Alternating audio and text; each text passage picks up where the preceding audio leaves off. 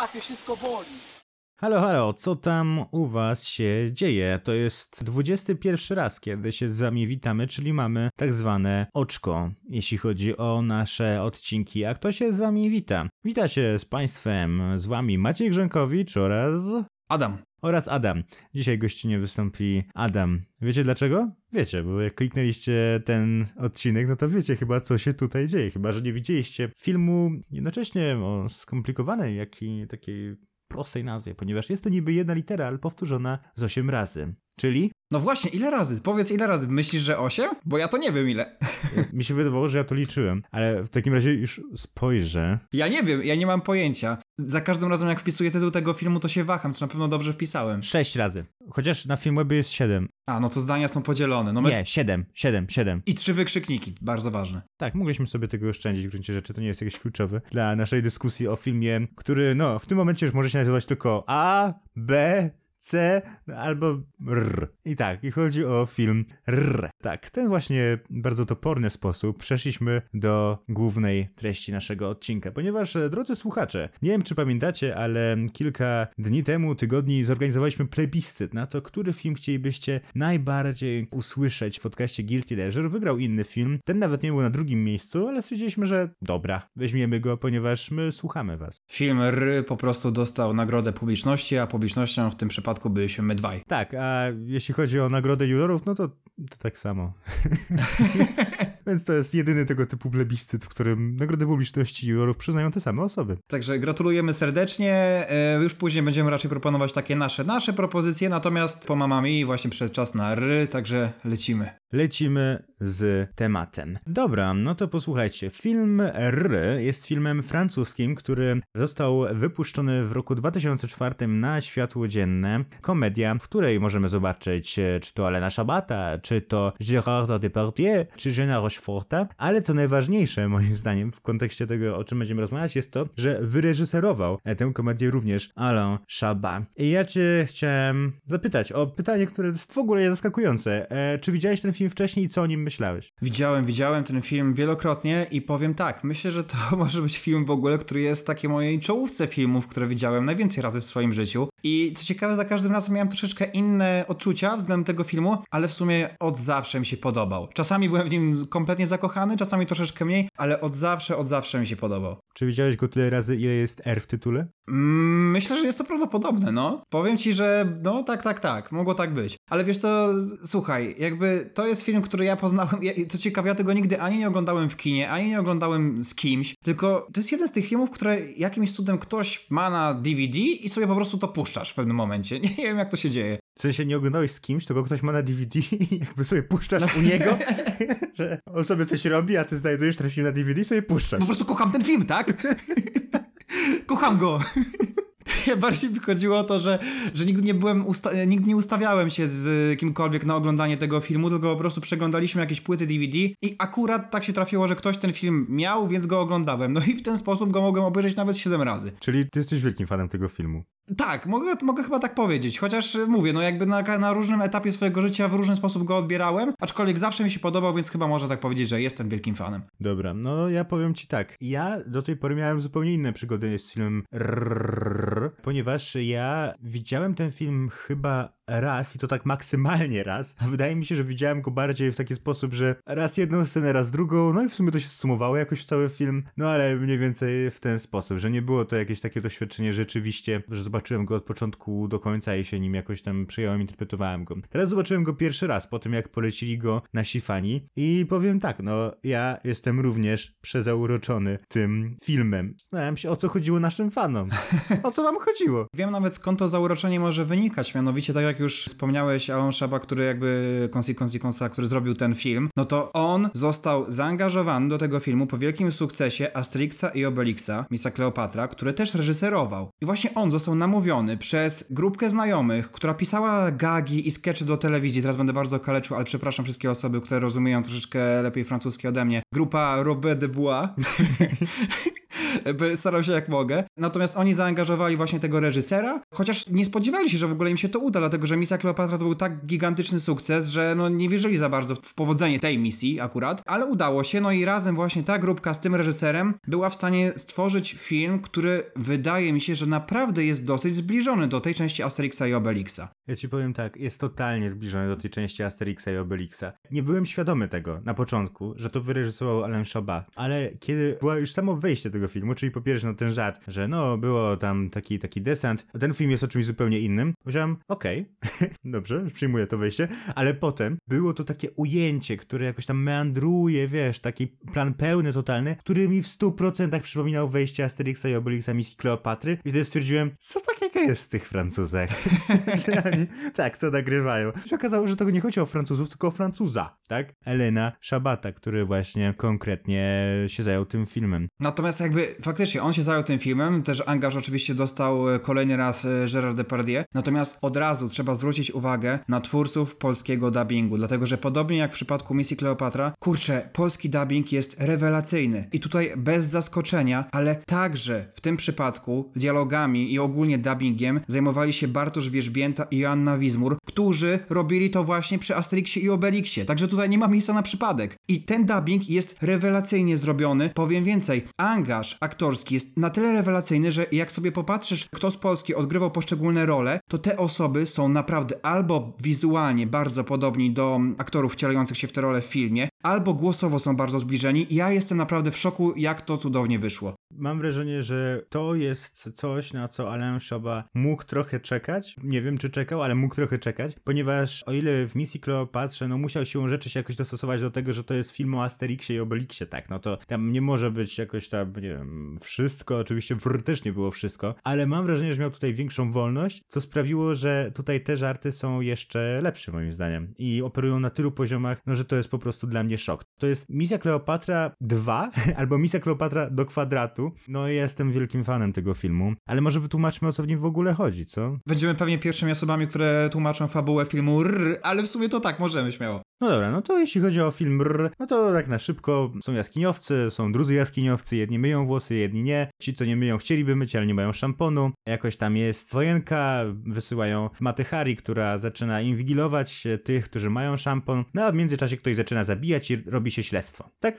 Tak, no i więcej tyle chyba styknie. Tyle styknie, nie ma co już dłużej, wszyscy i tak to widzieli przecież. Ja bym w sumie tutaj najbardziej zwrócił uwagę chyba na przeróżne rodzaje żartów, które tutaj występują, ponieważ mam wrażenie, że to jest chyba jedna z podstawowych zalet tego filmu. Co ty byś powiedział o tych żartach? No tak, na pewno jest przeogromna ilość żartów y, związanych z jakąś taką zabawą językiem. To znaczy, to w jaki sposób oni potrafią poszczególne rzeczy ograć, to byłem w szoku przez cały czas, dlatego że nawiązują jakoś, nie wiem, łączą jakąś starą mowę z nową mową, tworzą jakieś w ogóle zupełnie komiczne słowa i w ogóle to przełożenie starego na nowe jest bardzo fajne i odwrotnie. Przykładem dobrym jest to, jak już na samym początku są dzieciaki, które wgapiają się w malowidło na ścianie, no i przychodzi ich ojciec i mówi, że hej, przestańcie ciągle gapić i gasi światło, czyli tam gasi ogień. Jakby to jest taka całkowicie błaha rzecz, ale tego jest na tyle dużo i na tyle celne są te takie porównania, że to się ogląda bardzo przyjemnie. Tak, ja się zgadzam, jest tutaj całkiem ich sporo, zresztą takie trochę analogiczne do misji Kleopatry, jak mi się to tutaj wylewało. Na przykład w pewnym momencie jest nagrywanie rozmowy, które przypomina właśnie dyktafon, czy coś w tym stylu, czy, no, czy jakąś technologię bardziej telekomunikacyjną. To mnie po pierwsze rozbawiło trochę. E, po drugie, przypomniało mi bardzo podobny żart z misji Kleopatry, gdzie była tam idea, tak, która mówiła, masz dwie nowe wiadomości. No i podobnie tutaj właśnie odbywało się takie no, papugowanie głosu, który był wcześniej zapodany jako głos innego bohatera przez innego bohatera, co było takie zabawne. Więc po pierwsze, mamy właśnie tutaj tego typu e, żarty, takie nowoczesność ze starożytnością. Po drugie, co jest też moim zdaniem ciekawe, mamy tutaj bardzo dużo żartów na zasadzie gry z widzem, na poziomie meta nawet. Że wiesz, rozmawiają, nie, i mówią, mam pewien plan, nie? Widz by oczekiwał, że będzie w takim razie przebitka, że będzie inna scena, wtedy może coś się wyjawi, nie? I tak dalej, e, ale nie ma żadnej przebitki, no i odpowiada ktoś drugi, nie zdradziwszy szczegółów. Z drugiej strony jest coś takiego, że jest tam ewidentna taka pułapka, tak, na, na człowieka w ziemi, w sensie, że przykrycie liściami i patykami tego, żeby właśnie Generalnie ktoś wpadnie, ktoś przychodzi przez to, okazuje się, że nikt nie wpada, zdejmują e, to i mówią, ty, a może wykopię dziurę, bo tam żadnej dziury nie ma. A chodzi o to, że widz tego nie widział wcześniej, że tam nie ma tej dziury, spodziewał się czegoś, coś się nie wydarzyło. Moim zdaniem to jest bardzo dobre i ta gra z widzem odbywa się na kilku poziomach. Ponieważ po pierwsze, to jest właśnie żart typu, coś tutaj miało się zdarzyć według konwencji filmowej, ale po drugie, mam wrażenie, że te filmy operują w dwa sposoby, takimi oczekiwaniami widza wobec żartów, pod kątem długości, czy jakby nagłości wstawienia tych żartów, ponieważ wydaje mi się, że z jednej strony to, że te żarty są takie śmieszne, przynajmniej dla mnie były, wynika z tego, że albo są zupełnie niecelebrowane, czyli są wrzucane tak mimochodem, tak, że jakby można ich prawie, że nie zauważyć, że nie jest coś takiego, że okej, okay, tutaj mamy wielki żart, musimy dać wybrzmieć, musimy dać przerwę na śmiech, tylko coś się dzieje, ktoś nagle rzuca jakiś żart, od razu przechodzimy dalej i w tym momencie sobie uświadamiamy, jak to było absurdalne. Z drugiej strony zaś dzieje się coś zupełnie odwrotnego w scenie, w której próbowali wymówić imię. Kto? Wiesz co, ja się całkowicie podpisuję pod tym, co mówisz, no. Ta scena właśnie ze spróbą wymówienia tego imienia, jakby ona trwała na tyle długo, że jest to dla widza troszeczkę niekomfortowe, a jednocześnie przez to, że to jest niekomfortowe, no to zaczyna cię to bawić. I ogólnie te wszystkie sytuacje, tak jakby, tak na pierwszy rzut oka, z pozoru one są bardzo, bardzo głupie, po prostu. Tylko, że jako całość one pokazują rewelacyjną zabawę konwencją. To znaczy, ty właśnie przez to, że widzisz, jak ci ludzie zastawiają te pułapki, jak to się zmienia po prostu z biegiem fabuły, przez to właśnie, że my na początku nie wiemy, że ta pułapka pułapka jest przez nich tak beznadziejnie zrobiona, no to to jakby w tym takim większym obrazku okazuje się być naprawdę dobrym gagiem. Tak, i mam wrażenie, że w ogóle tutaj to jest ten powód, dla którego to mogło być uznane za guilty pleasure jednak, dlatego że te żarty, tak jak powiedziałeś, odosobnione mogą wydawać się dosyć głupie, czy jakieś mega proste, albo wręcz naiwne. Jednak mam wrażenie, że to jest e, coś jednak ciekawszego, to jest coś więcej niż tylko to, że to jest naiwne, tylko to są żarty z ciągu logicznego, z przyczynowości, że na przykład w tym momencie, jak właśnie chodziło chociażby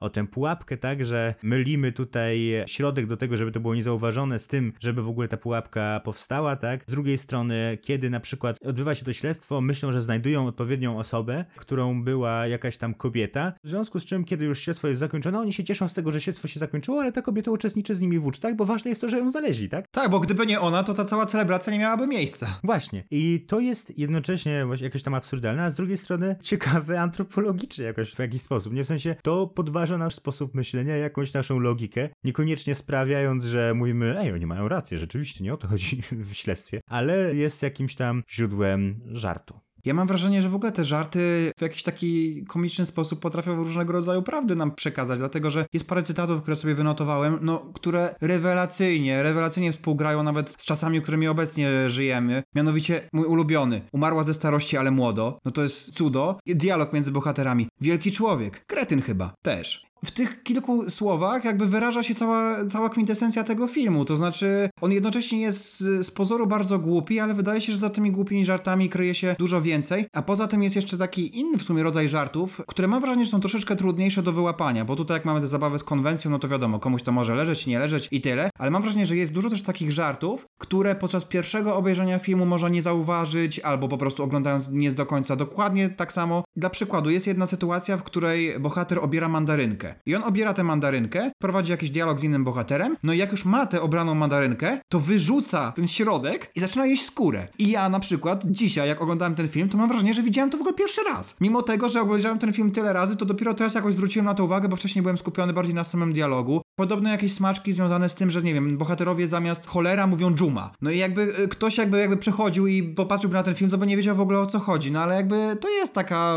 mała gierka, którą można wychwycić powiedzmy dopiero podczas któregoś tam seansu. I to jest super w tym filmie. Właśnie o to chodzi, że ten film jest tak napakowany różnymi żartami, że nie sposób jest jakby fizycznie wyłapać je wszystkie, cieszyć się nimi wszystkimi. I to jest naprawdę zaskakujące. To, to jest również kwestia tego, że właśnie jesteśmy tak bombardowani żartami, że one nie są celebrowane, że mogą nam łatwo umknąć. I dopiero potem do nich wrócimy. A co do tego, co mówiłeś o tych jakichś poważniejszych żartach i o tych, co się odnoszą do naszych czasów, to mi zapadło w pamięć jedno takie stwierdzenie a propos aborcji. Było pytanie, co myślisz o aborcji? No i odpowiada tutaj jeden z bohaterów. Znaczy, ja nie jestem ani na tak, ani na nie, no bo jak kobieta jest w ciąży, no to, to może to tak, ale jak nie, no to po co jest jej ona potrzebna? tak, tak, tak. Co mi się wydało w ogóle jakimś genialnym tekstem, e, mega zabawnym, ale z drugiej strony pomyślałem sobie, jak on łatwo ucieka od jakiejkolwiek polityczności. W sensie tutaj nie ma polityczności tak naprawdę. Nawet trudno by mi było tutaj się dopatrzeć jakichś kwestii, nie wiem, klasowych, bo wiadomo, to jest społeczeństwo bezklasowe. Oczywiście można tutaj stwierdzić, że jest walka cywilizacji, że ci brudni, wstrętni walczą o to, żeby byli czystsi, mogą się jakoś tutaj wspierać literaturoznawcy czy filmoznawcy, ale tak poza tym ten film jest zupełnie pozbawiony jakichś takich treści społecznych moim zdaniem.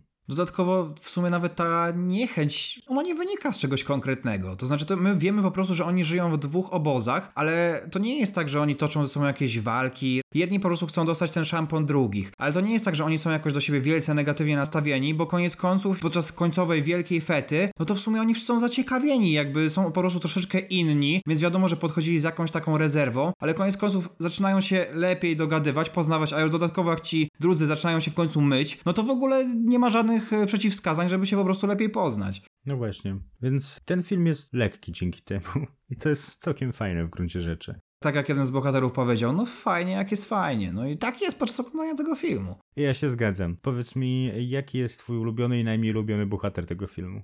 O kurczę, trudne pytanie, ale wydaje mi się, że najmniej lubię wątek miłosny ogólnie, czyli bohatera z kręconymi włosami i brudną bohaterkę.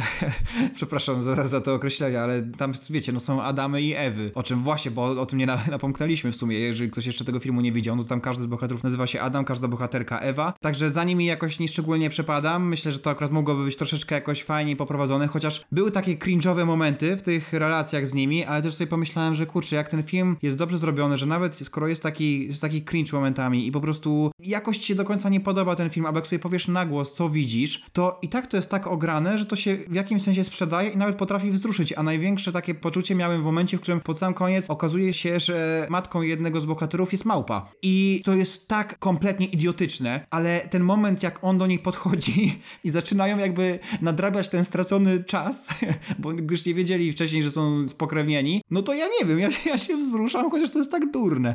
A ten ojciec mówi, poznała go pokolenie. Dokładnie, dokładnie. Natomiast wracając do twojego pytania, ulubionym bohaterem właśnie może być Blondas albo Wódz chyba. Tak sądzę. A twoi? U mnie jest e, w sumie bardzo podobnie. Wątek miłosny mnie wkurzył, ale bardziej mnie wkurzał jednak Adam, ten z loczkami. A moim ulubionym bohaterem może być rzeczywiście wódz, ale to chyba jest również spowodowany przez dubbing polski, bo on był też świetnie zdubbingowany. Tak, to prawda. W ogóle ja jestem też zaskoczony, że w tych wszystkich gagach przeróżnych, tak jak już powiedzieliśmy, to i tak znalazło się miejsce na naprawdę ciekawą intrygę w sumie. To znaczy, to wiadomo, to nie jest nie wiadomo co, to was nie wywali z butów, ale w pewnym momencie jakby jak się okazuje, o co w tym filmie w ogóle chodzi, to myślę, że fabularnie to jest tak ponadprzeciętny poziom, tak bym powiedział, bo naprawdę po tym filmie i po tych gagach spodziewałbym się, że to mo możemy tak dojechać do samego końca, a tu się okazuje, że jest jakiś taki mały twist i ta kolejność wydarzeń też ma tutaj znaczenie, a dodatkowo jeszcze bardzo mi się podoba z takich moich też ulubionych żartów odnośnie bawienia się teraźniejszością w przeszłości, no to jest koncept jakby samochodu, tak jak oni jeździli samochodem, no to jest cudowna sprawa. To jest też spoko, całkiem zabawne. Więc tutaj bym się zgodził. Oczywiście jest też e, jeden z takich no jakby mega twistów, jeśli chodzi o łączenie teraźniejszości z prehistorią, bo jest kwestia oczywiście Carrefoura, który nagle się pojawia. Tak, to jest chyba największe lokowanie produktów historii kinematografii. I to największego produktu.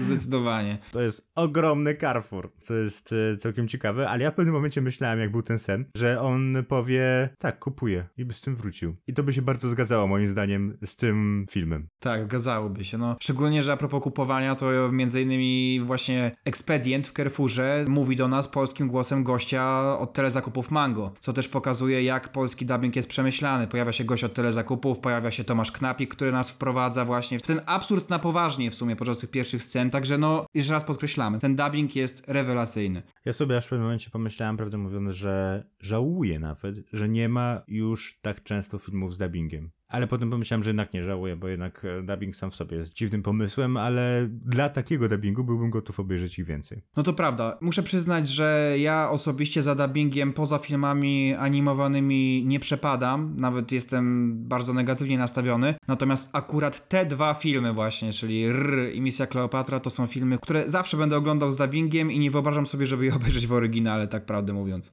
Dobra, no to może na zakończenie, co ci się nie podobało w tym filmie? Czy było coś takiego, co sprawiło, że było to trochę guilty? Wydaje mi się, że troszeczkę mogliby się lepiej postarać, jeżeli chodzi o takie żarty stricte sytuacyjne związane z tym, że nie wiem, ktoś sobie głupi ryj rozwala. To znaczy, było parę takich żartów na zasadzie, że nie wiem, że wódz robi obrót i się prawie wywraca. To mam wrażenie, że takie żarty nie były potrzebne, ale z drugiej strony sobie myślę, że kurczę, jest też masa osób, które lubią ten slapstickowy humor. Dodatkowo może młodsi widzowie też byliby bardziej wtedy zaangażowani w ten film, więc okej, okay, to mi się najmniej podobało, ale też mogę na to przymknąć oko i jakoś wybaczyć. Okej, okay, rozumiem, rozumiem. Mnie to aż tak się w oczy nie rzuciło, ale to, co w pewnym momencie mnie zaczęło trochę męczyć, podkreślam, że trochę i nie jest to aż taką wadą, to jest to, że tych żartów było tyle w pewnym momencie, że nie nadążałem z interpretacją ich na poziomie sensorycznym. To prawda, podpisuję się pod tym całkowicie, dlatego że były takie momenty, że ja musiałem sobie zapauzować, żeby jakby sobie tak ułożyć, jakby wszystko rozumiałem, ale chciałem tak jakby się nacieszyć żartem, po prostu. Tak się rozsmakować w tym żarcie i dopiero potem przejść dalej do, do dalszego oglądania.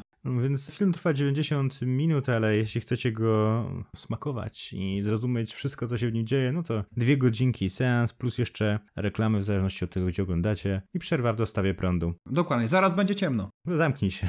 Swoją drogą, ten tekst to już chyba wyszedł troszeczkę poza ten film. Mam wrażenie, że to jest tekst, który jest znany przez osoby, które nawet tego filmu mogły nie widzieć. Tak, na festiwalach właśnie tak się krzyczy i tak się odpowiada. I kiedy się ma robić ciemno. No, także mamy to. Słuchajcie, film R, oglądajcie. Film R, nie rozumiemy dlaczego daliście to nam jako guilty leisure, ale spróbowaliśmy zrozumieć. Dziękujemy. Tak jest. A teraz możemy przejść do naszej muzycznej propozycji. Słuchajcie, mam do was jedno pytanie. Czemu wy nie macie tutaj kieliszków? No nikt, nikt mi nie odpowiada, także muszę się zapytać kolejny raz. Czemu tu nie macie wielkich kieliszków? Jakby to, to było dziwne, jakby to była inna odpowiedź, że a nie, wielkie to mamy. Ha, no to by było dziwne, ale słuchajcie, dziwne jest to, że Stachurski wykonywał typa niepokornego z każdym tym oddechem oraz jedwab, a potem przeszedł przez disco polo i teraz kończy na... kończy. To prawdopodobnie nie jest koniec, ale patrząc na obecne czasy, to wykonuje obecnie doskozę i supportuje skutera. Jak to się wydarzyło? Powiedz mi. Aha. To pytanie do ciebie, tak, wrzuciłem cię na głęboką wodę. Aha, to ja cię pytam, jaki bohater ci się najmniej podoba? Ty, jak to się stało, że Stachurski przeszedł drogę? Ja powiem ci tak, e, nie wiem. Nie wiem, ale się domyślam. Nie, nawet nie. Po prostu Stachurski to jest typ niepokorny. Ja się nie domyślam, ja nie wiem, co się dzieje. Ja nie byłem nawet świadomy do końca tej jego przyjściowej fazy. Byłem świadomy tego, że był typ niepokorny. Spoko, fajna piosenka. Potem była doskoza. Spoko, może być. Jakby między nimi było coś takiego, co ja się prawdę mówiąc zdziwiłem, kiedy zobaczyłem official video i to nie dlatego, że jakiś klip był dziwny, tylko ja się zdziwiłem, że może być do tego oficjalne wideo, że to nie jest jakiś mashup. To prawda, no, zgadzam się. No wiesz co, ja typa niepokornego, czy jakiś z każdym twym oddechem, to ja jeszcze pamiętam jak za dzieciaka po prostu, nie wiem, gdzieś tam moi rodzice, czy słuchali radia, czy coś i to leciało. Jakby to kojarzę. Doskozę teraz kojarzę, no bo to już jest mem po prostu. Ale utwór Kieliszki właśnie, który powstał we współpracy z producentem BBX, no to jest jakiś żart. To znaczy, tak jak jeden z internautów napisał i uzyskał szokującą liczbę chyba 980 lajków, o chuj tu chodzi. Tak, to rzeczywiście potrzebowało tego cytatu. Zdecydowanie, tak. Ale myślę, że on oddaje dobrze klimat, chociaż w tym utworze Stachurskiego nie ma przekleństw. Co jest bardzo zabawne, dlatego że Stachurski tam śpiewa o robieniu rozpiędolu na przykład. I właśnie w tym stylu bawi się on językiem, tak żeby chyba w całości utwór mógł być puszczany w radiach. No i kurczę, no chyba jest, dlatego że ma sporo wyświetleń na YouTubie, więc jakby ludzie go znają, ludzie słyszą. Natomiast ja cały czas się zastanawiam w ogóle, dlaczego to powstało. Ja ci powiem tak, odpowiem ci innym komentarzem. Komentarzem poczynionym przez użytkownika Disco Polo Mix. 2021. Jest ktoś, kto słucha to teraz? I 18 odpowiedzi. Ja, ja, K, tak. Ja, ja to słucham. No jest dużo ludzi, którzy to Rafał słuchają, którzy to słuchają, cytuję. No, no i nas dwóch między innymi. I teraz wy, jeżeli nie znacie tego utworu, to sobie koniecznie go sprawdźcie. To jest w ogóle utwór, który też nie ma specjalnie fabuły, to znaczy jakby w tym teledysku chodzi o to, że po prostu jest jakaś impreza, że Stachurski przyjeżdża i że jest fajna impreza, jest super ekipka, bawią się, chociaż bez przekleństw, ale bawią się w tym teledysku, bawią się właśnie w tekście. No i co? No i, Stachurski jest zaszokowany, że nie mają tutaj kieliszków. I w sumie tyle. I najlepsze jest to, że jakby ja mam wrażenie, że ten beat nawet nie jest do końca udany. Mam wrażenie, że ta historia jest nudna, ale jednak ten refren, który jest tak bez przerwy powtarzany przez Stachurskiego i ten jego zachrypnięty głos, no to jakoś działa, że ja mam ochotę razem z nim się pytać, czemu tutaj nie ma tych kieliszków, no. Jezu, ja ci powiem, że ja nie mam takiej ochoty. Ten teledysk jest tak dziwny, w sensie dziwny. To jest taki teledysk typu impreza, ale to, co na końcu się dzieje, to wygląda naprawdę jak, kurczę, jakiś, nie wiem, powiatowa telewizja Ochotniczej Straży Pożarnej, która jakby skleiła jakiś filmik. Na końcu jest dziękujemy, Becha pod Beskidzie, potem Hacharnia, nie wiem co to jest, chyba nie chcę wiedzieć. potem Bomatur, ale że co, że jakaś tutaj podróż się odbyła? Ja naprawdę nie wiem, co się dzieje. To jest stacja Shell, tam wszyscy, oni tam dziękują po prostu wszystkim, którzy w jakikolwiek sposób byli zaangażowani w ten teledysk, ale ja jestem w szoku, że w ogóle tak dużo bytów było zaangażowanych, bo ten teledysk nie jest jakiś specjalnie zaskakujący, intrygujący, no po prostu jadą na imprezę i tyle. Te podziękowania, one trwają 40 sekund. Z teledysku, który trwa minuty 47. Więc ja tutaj, wiesz, patrzę na te kolejne rzeczy, którym oni dziękują. Dlaczego masz będzie tutaj, nie wiem, patronat prezydenta Polski? Bo jakby to jest równie prawdopodobne, że on tutaj był statystą nagle, że nagle tyle rzeczy się pojawia. Bym się nie zdziwił, jakby było podziękowanie na osobnej planszy dla każdego tutaj, który wystąpił w tym teledysku. To by pasowało zdecydowanie, kurczę, no jakby ja nie wiem, ja, ja nie bardzo w ogóle rozumiem pomysł Stachurskiego na siebie, ale jednocześnie bardzo doceniam to, jak właśnie skuter przyjechał do nas do Polski i oni umieścili właśnie jako support y, Stachurskiego. No myślę, że to był strzał w dziesiątkę, ale z drugiej strony potem się pojawia taki utwór jak Kieliszki i ja już sam nie wiem, co mam o tym myśleć. A swoją drogą najgorszy to jest w ogóle ten taki sketch w środku tego utworu, gdzie Stachurski jakby przybiera dwie postacie i tam prowadzi dialog między nimi. Masakra, masakra, po prostu. No ja wolę Stachurskiego zarówno w wersji typa niepokornego, jak i z doskozy, natomiast no mówię, te kieliszki coś tam jednak w sobie też mają po prostu. Ja ci powiem, że jak to wysłałeś i zobaczyłem tytuł tego, to myślałem, że to jest jakiś follow-up, czy jakby, nie wiem, remix szklanek. Wiesz co? Kurczę, to może w takim razie Jan Leosia jednak pije do, pije do kieliszków. Bang. Jezus Maria, nie sądziłem, że to tak siądzie. Królowie komedii powracają. Skąd? O Jezu, no właśnie, gdzie oni... Przecież cały czas byli, co tydzień są. No chyba tyle. Tak mi się wydaje, że to chyba tyle, ale karuzela śmiechu się nie zatrzymuje, ponieważ ja przywiozłem wam, ponieważ czas na Smoleńsk. I to nie chodzi o film Smoleńsk, chociaż moglibyśmy raz zrobić, kurczę, taki odcinek, że wszystko by było o Smoleńsku. Ale nie zrobimy tego, ponieważ to było zbyt dużo dla nas i dla was, i dla ludzi między nami. Więc zrobimy teraz tylko jeden segment o Smoleńsku, a konkretnie o przeróbce VJ'a Dominiona, przeróbce wystąpienia Jarosława Kaczyńskiego, zatytułowanej Smoleńskie Strzały. Ja powiem wam, że ja chyba nie wiedziałem tego. Autentycznie do wczoraj. To jest bardzo świeża sprawa, ponieważ ja zgłaszałem się na taki projekt do badania właśnie motywu Smoleńska w kulturze, no i szukałem czegoś, co mógłbym tam zaproponować, żeby przebadać. No i pisałem sobie jakiś tam e, Smoleńsk, coś tam ten na, do YouTube'a, żeby jakieś piosenki znaleźć i zobaczyłem właśnie VJ'a Dominiona Jarosława Kaczyńskiego Smoleńskie Strzały. Najpierw zobaczyłem właściwie nawet remix tego, który mi tam jakoś tam e, stwierdziłem, okej, to jest fajny materiał do zbadania, nie siadł mi jakoś tam muzycznie, nawet całkiem zabawny stwierdziłem, no ale, ale mi nie siadł. Ale potem zobaczyłem, że jest właśnie jeszcze oryginał do remiksu, co nie jest o tyle oczywiste, że po prostu VJ Dominion robi same remiksy, więc jak zrobił remix i coś zatytułował remix, to myślałem, że to jest oryginał. Więc włączyłem to i ten beat mi tak siadł, że ja tego wysłuchałem chyba kilkadziesiąt razy wczoraj. No jest dobre, przyznaję, że energia, rytm, ten bicik, no jest super. To znaczy to jest po prostu bardzo dobrze sklejone. No, w ogóle sama postać Jarosława Kaczyńskiego i to, co on mówi, tutaj mega pasuje. Jeszcze ten tłum skandujący Jarosław, nie do rytmu w dodatku. Idąc tym tropem właśnie z filmu Ry, no to musimy się cieszyć i z Jarosława Kaczyńskiego, dlatego że gdyby nie ono, to ten utwór by nie powstał. No, no. tłumacz, jednak tłumacz. Właśnie, właśnie o to chodzi. Również bardzo mi się podobają te zbitki w ogóle z takim typowym, takim wiesz, amerykańskim, rapowym skakaniem, bujaniem się, to jest też fajne. Potem jakieś stawki takie pseudo-jazzowe, jakby, nie wiem, dużo tam jest tych gatunków, a jednak to w dalszym ciągu bardzo fajnie z sobą gra. Bo to jest właśnie taki, mam wrażenie, typowy Szymon Majewski aesthetics, bo VJ Dominion też e, przygotował, chociaż nie wiem, czy kojarzysz, kurczaki ziemniaki. A, no kojarzę pewnie. No właśnie, no to właśnie Donald Tusk, tam prze, przeróbka właśnie jego wypowiedzi, proszę tutaj prosto w twarz, kurczaki, ziemniaki, to przeróbka też innej mega popularnej piosenki. No i właśnie to jest kolejny taki powiedzmy utwór Vijaya Dominiona, który no teraz to już to oczywiście jest trochę mniej popularny, bo wcześniej za czasów Szymona Majewskiego, tam właśnie u niego można było też zobaczyć tego typu wideo. Kurczę, ja powiem ci, przepraszam, że przerywam, ale ja nie miałem pojęcia, że kurczaki i ziemniaki to jest jego. Przecież ja od tej pory, jak słyszę kurczaki, to myślę ziemniaki, jakby on mi zmienił po prostu moje myślenie. Nie wiem, czy to dobrze. No ja też nie wiem, nawet, no, albo nie, wiem, że to niedobrze, aczkolwiek jakby no tak, ja od tego kurczaki i ziemniaki to się nie mogę uwolnić od kilkunastu lat, także VJ Dominion, gościu, co ty zrobiłeś? Co ty zrobiłeś z tym bitem? Ale serio, ten beat jest zbyt dobry.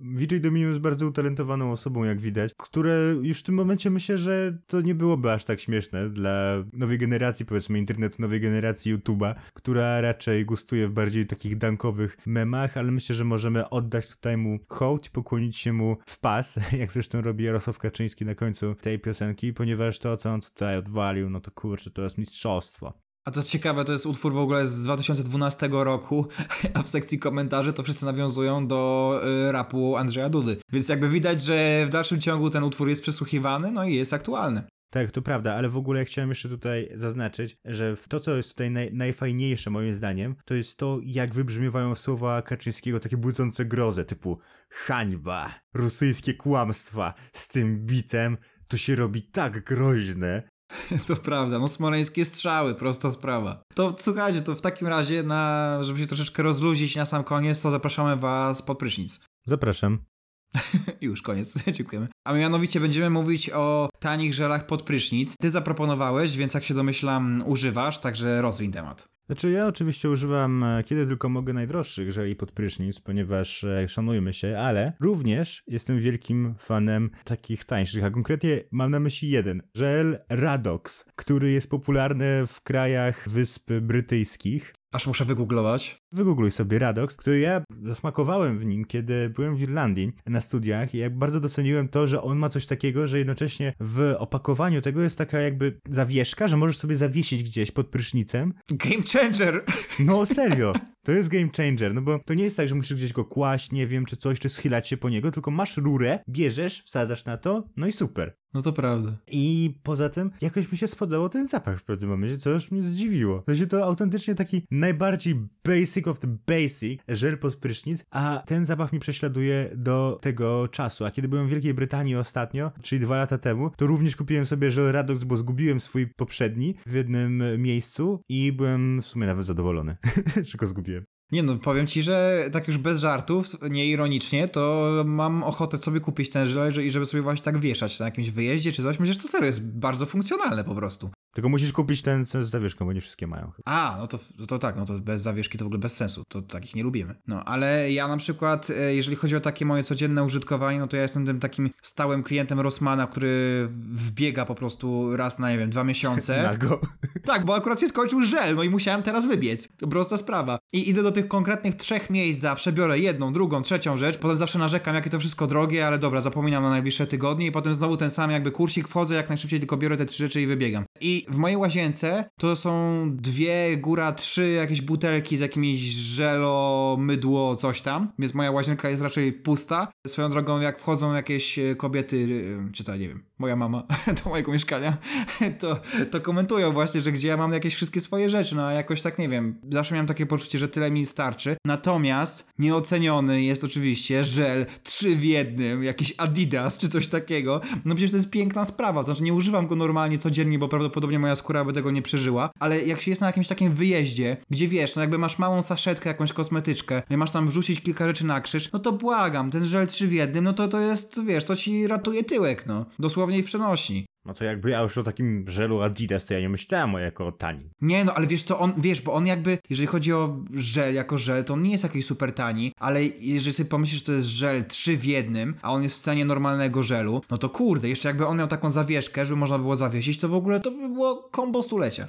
That's true, więc to by był prawdziwy game changer. Ale nie można mieć wszystkiego. I nie można mieć żelu Radox, jeśli się w tym momencie nie mieszka w miejscu, gdzie go sprzedają. Chociaż na cenę o jest, ej. Albo słuchajcie, jeżeli wy używacie żelu Radox, to musicie nam podesłać, to wam zrecenzujemy. Znaczy ja zrecenzuję, a Maciek po prostu powie jakby, no, że fajnie, w dalszym ciągu się myć żelem Radox. Dobra, koniec. Chyba to już jest czas, kiedy możemy zakończyć ten odcinek. No tak, bo już jest ciemnie. No właśnie, zamknij się. Słuchajcie, to by było na tyle w dzisiejszym odcinku. Jak zwykle słyszymy się za tydzień. Super, że z nami jesteście. No i co? No to go. Siema.